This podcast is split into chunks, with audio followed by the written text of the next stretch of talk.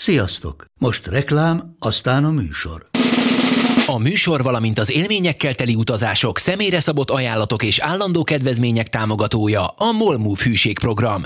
Nyisd meg a Molmove appot, a profilodba belépve add meg a Pogi promóciós kódot, és tankolj Molevo és Evo Plus üzemanyagjainkból 15 forint per liter kedvezménnyel.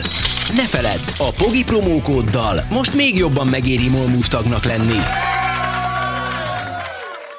Vége a reklámnak, jön a műsor.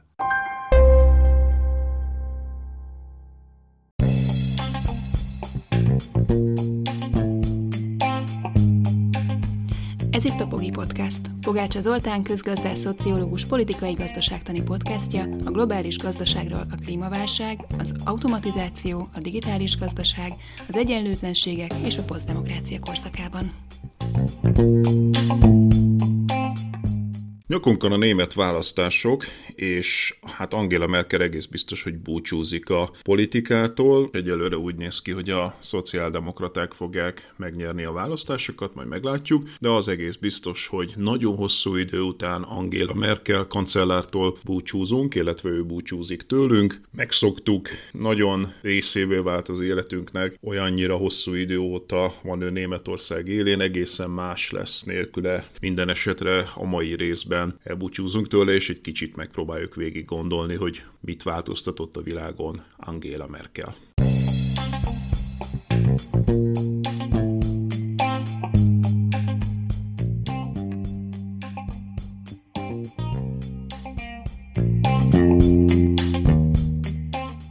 Az Európai Unió de facto vezetője, aki erősebb a bizottság mindenkori elnökénél. A világ legbefolyásosabb nője, Európa királynője, vagy éppen anyukája. Ilyen címekkel illették Angela Merkelt az utóbbi években.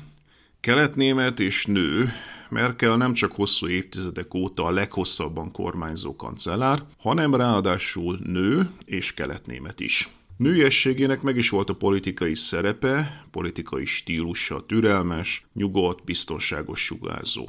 Közkedvelt elnevezése Németországban ismert módon a mutti, azaz a muter vagy anyuci, centrista konzervativizmus jellemzi, szemben a világszerte tapasztalható gyűlöletkeltő jobboldal újjáéledésével.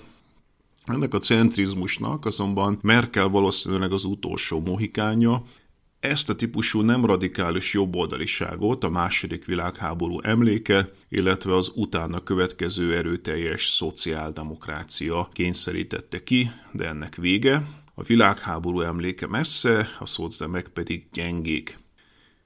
De tényleg kelet-némete Merkel, Igazából Hamburgban született, apja luteránus lelkész volt, aki a háború után Kelet-Németországba költözött. Érdekes, hogy nem csak nyugati irányba volt vándorlás akkortájt. A lelkész papa Horst Kastner eredetileg berlini volt, tulajdonképpen hazavándorolt, azaz mégiscsak kelet-német származású Merkel. Ráadásul a papa eredeti neve Kazimír Csák volt, lengyel származású bevándorlóból lett német luteránus lelkész, ami talán nem teljesen mindegy a későbbi menekültekkel kapcsolatos viták, illetve Merkel nyitott hozzáállása szempontjából. Ráadásul Merkel mamája is Danzigban született, ami ugye ma Gdansk, Lengyelország, viszont ő eredetileg is német családba. A Merkel név viszont érdekes módon még csak nem is a mostani férjé, hanem egy Ulrich Merkel nevű vegyész PhD hallgatói, akivel Merkel első házassága zátonyra futott.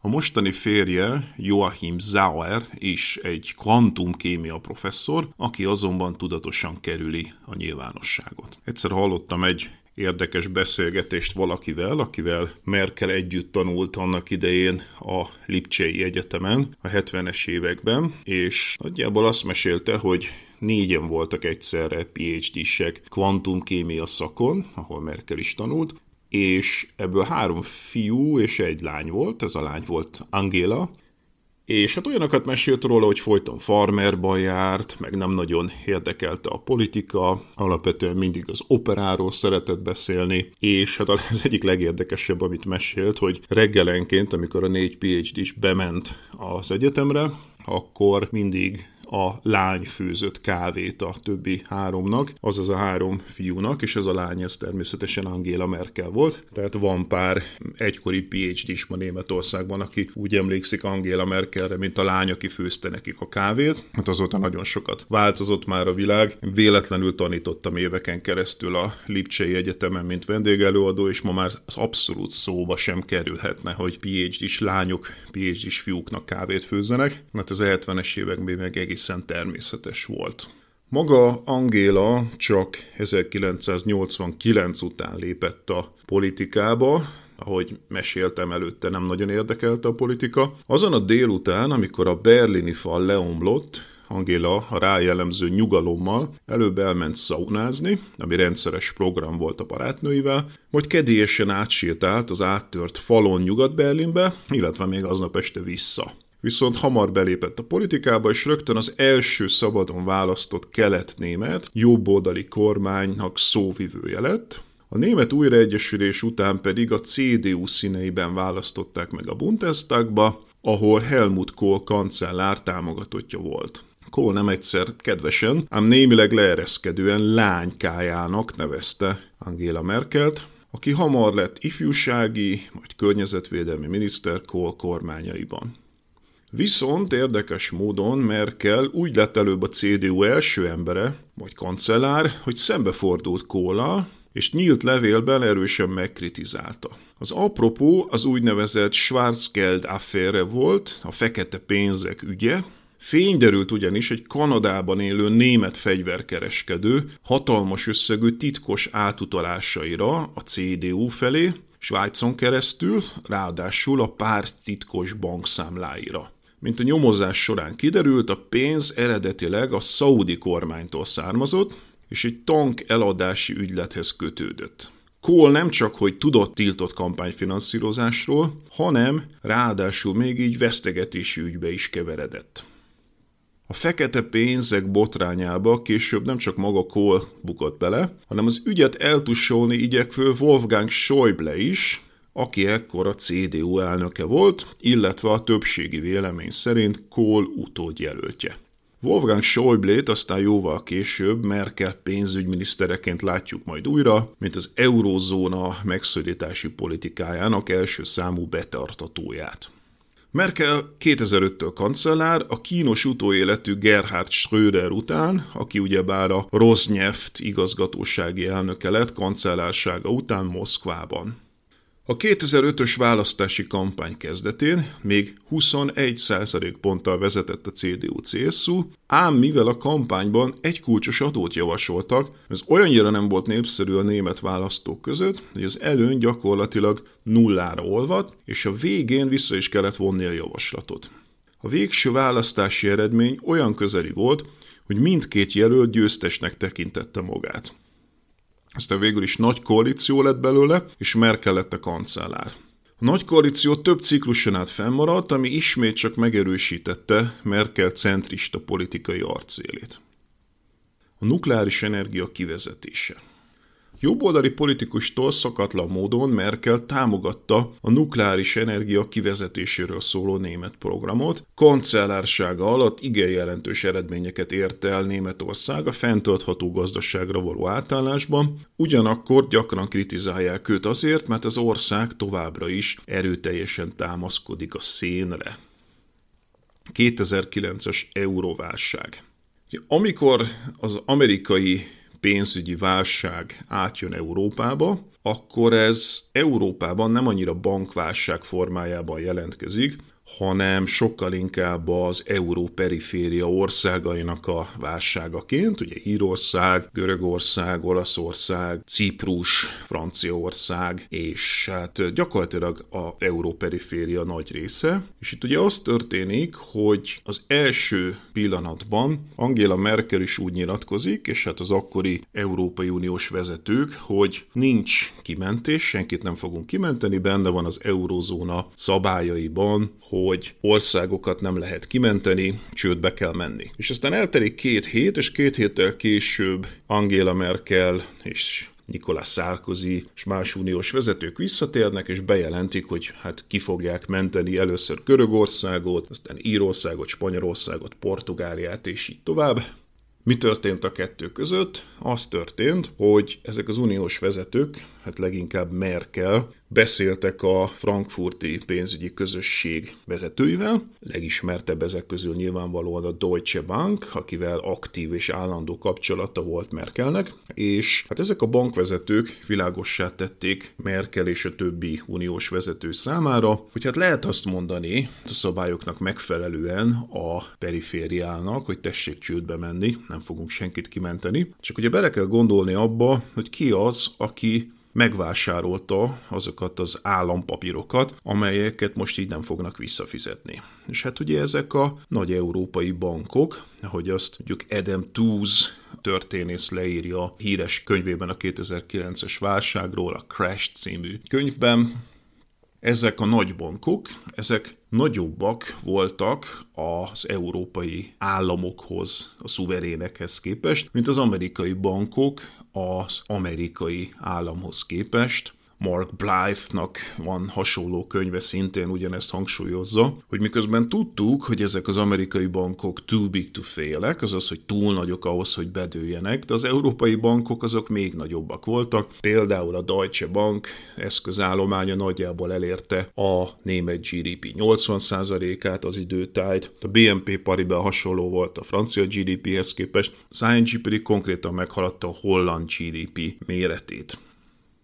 Tehát ezek az uniós vezetők megértették, hogyha hagyják ezeket a periféria tagállamokat bedőlni, akkor abból az lesz, hogy bedőlnek azok a nagy európai bankok is, akik finanszírozták az állampapírjait ezeknek az országoknak, már pedig, hogyha bedől egy Deutsche Bank, egy BNP Paribas vagy egy ING, akkor az egész európai gazdaság bedől, azaz nagyon hamar felismerték az európai vezetők élőkön Merkel hogy bizony legalábbis úgy kell csinálni, mint hogyha kimentenék Görögországot, Spanyolországot, Portugáliát, Írországot, Ciprust, tehát úgy kell eladni ezt a válságot, mint hogyha ez egy szuverén adósságválság lenne, miközben, hogyha az ember megnézi az adatokat, akkor bizony az eurozóna időszakában, azaz 2000-től 2009-ig, ezeknek az országoknak az adósságállománya egyáltalán nem nőtt, vagy stagnált, vagy bizonyos esetekben még csökkent is. Tehát az a narratíva, hogy itt az államok túlköltekezése miatti írtozatos gyors eladósodás lett volna azok, ez egyszerűen hamis. De így kellett eladni, mert ezt még mindig könnyebb volt eladni, mint hogyha aztokat az okokat tártuk volna fel, amelyek ténylegesen okozták ezt a válságot, nem is szólva arról, hogy milyen következményei lehetnek, hogyha bedőlnek a nagybankok. Hogy tulajdonképpen itt egy bankmentési akció volt, névlegesen kimentették a tagállamokat, a gyakorlatban pedig ezzel időt nyertek arra, hogy a nagy bankoktól átpakolják ezt az adósságot, hova? Hát az Európai Központi Bankhoz, ahol ma van, nagy része, illetve különböző ilyen puffer alapokat hoztak létre az Európai Unióban, ahova átpakolták, tehát tulajdonképpen szocializálták, államosították a privát bankoknál lévő államadóságot. Ez történt ebben az időszakban és úgy volt eladva, mint hogyha ez egy tagállam mentés lenne. Ehhez viszont szükség volt megszorításokra, hiszen ahhoz, hogy egy gyakorlatilag csődbe menő ország képes legyen kigazdálkodni azokat a törlesztő részleteket, amelyeket fizetnie kellett vissza ezeknek a nagybankoknak, ezt úgy lehetett kigazdálkodni, hogy megszorításokat erőltettek a különböző tagállamokra. Ugye mindenki emlékszik 2015-ben a nagy konfrontációra, ahol a Syriza, görög kormány, Varoufakis, Tsipras állt szemben a másik oldalon, hát leginkább Merkellel és az akkori német pénzügyminiszterrel Wolfgang Schäuble-vel, aki ráadásul még utólag bevallottan ki is akarta dobni Görögországot az eurózónából, szóval, hogy nem engedett Németország, nem engedett Hollandia, és ráerőltették ezekre az országokra a megszorításokat, Írországra, Spanyolországra, Portugáliára, Görögországra, ahol hát ennek nagyon drámai társadalmi következményei voltak, az oktatás, az egészségügy, a szociálpolitika visszaszorítása ezeket az országokat hosszú időre visszavetette, és nagy társadalmi drámát okozott. Az Euróbarométer felmérése szerint az euróválság eredményeképpen hatalmasat zuhant az európai integráció támogatottsága Dél-Európában, Merkel tehát a német érdekeket, illetve az európai gazdasági stabilitást preferálta, és beáldozta hosszabb távon az európai eszmét. 2015-ös migrációs válság. A 2015-ös menekült válságnak két szimbóluma lett, Orbán kerítése az egyik oldalról, illetve Merkel kijelentései a másik oldalról. Wir schaffen das, azaz, hogy majd megoldjuk, illetve Willkommenskultur, azaz, hogy a németek befogadóak a menekülőkkel szemben. Tény és való, hogy az előregedő német társadalomnak szüksége volt bevándorló munkaerőre. Az adatok szerint az EU kívül születettek körülbelül ugyanolyan arányban dolgoznak, mint az EU-n belül születettek, azaz egy-másfél millió menekültnél még működik is ez a megoldás.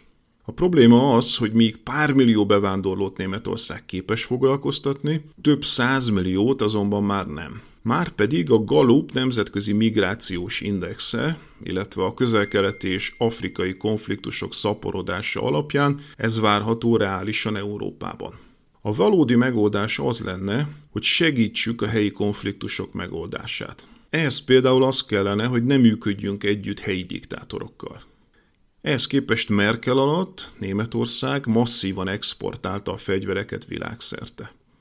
Ezen kívül felépítette az északi áramlat egyet és kettőt az orosz gázimportra. Lásd még a Deutsche Bank masszív pénzmosó együttműködését az orosz elittel, amelyet a Pogi Podcast 36. adásában dolgoztunk fel, valamint Merkel kiegyezett a szintén autokrata Erdogánnal, így Törökország lett a közel-keleti menekültek puffer országa, cserébe pedig Németország pénzt, illetve jelentős fegyverarzanált ad el Erdogánnak, aki közben nem csak odahaza elnyomó, hanem Szíriában is kalandorkodik.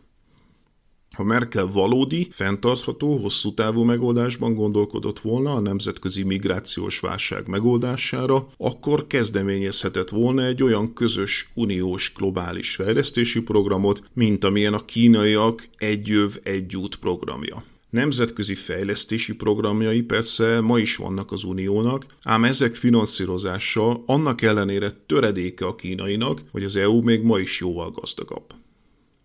Deutschland AG a Deutschland AG, azaz a Németország RT kifejezés, már jóval Angela Merkel előtt létezett, alatta azonban a kormányzás központi logikájává vált.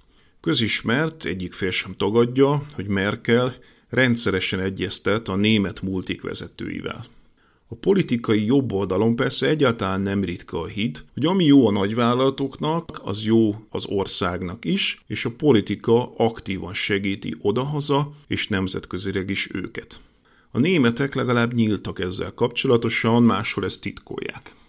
Ez a szoros kapcsolat persze negatívumokkal is jár. Az autó emissziós csalásokról szóló úgynevezett Dieselgate botrány során például egy parlamenti jelentés is kimutatta, hogy a kormány tulajdonképpen lobbizott a CDU-nak jelentős támogatást adó német autóipar mellett Brüsszelben, és odahaza is igyekezett a botrányt tompítani. Merkel gyakran kritizálják azért is, hogy túlságosan puha az autokrata vezetőkkel világszerte, mivel a német befektetőknek nem áll érdekében a politikai konfrontáció a Covid-válság.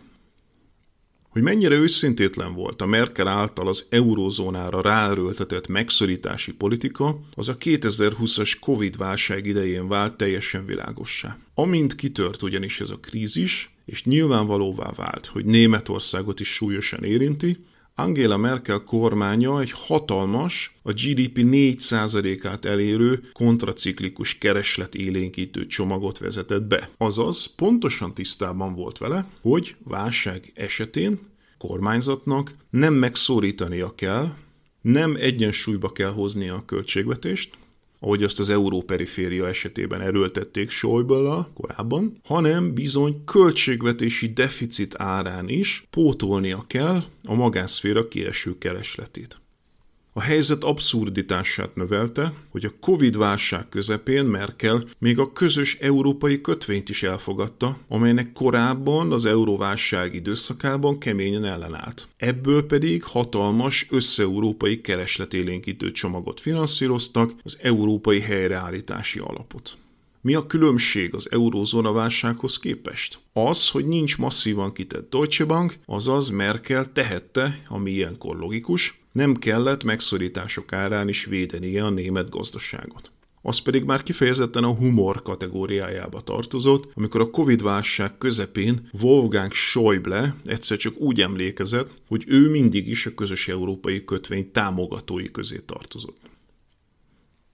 Angela Merkel egy korszak volt. Fő előnye a stabilitás fenntartása és a szélsőségek moderálása volt. Fő hátránya nemzetközileg az, hogy elsősorban német kancellár volt, mindenek előtt a német érdekeket nézte, és ezért sok mindent hajlandó volt beáldozni. Kíváncsian várjuk az utána következő korszakot.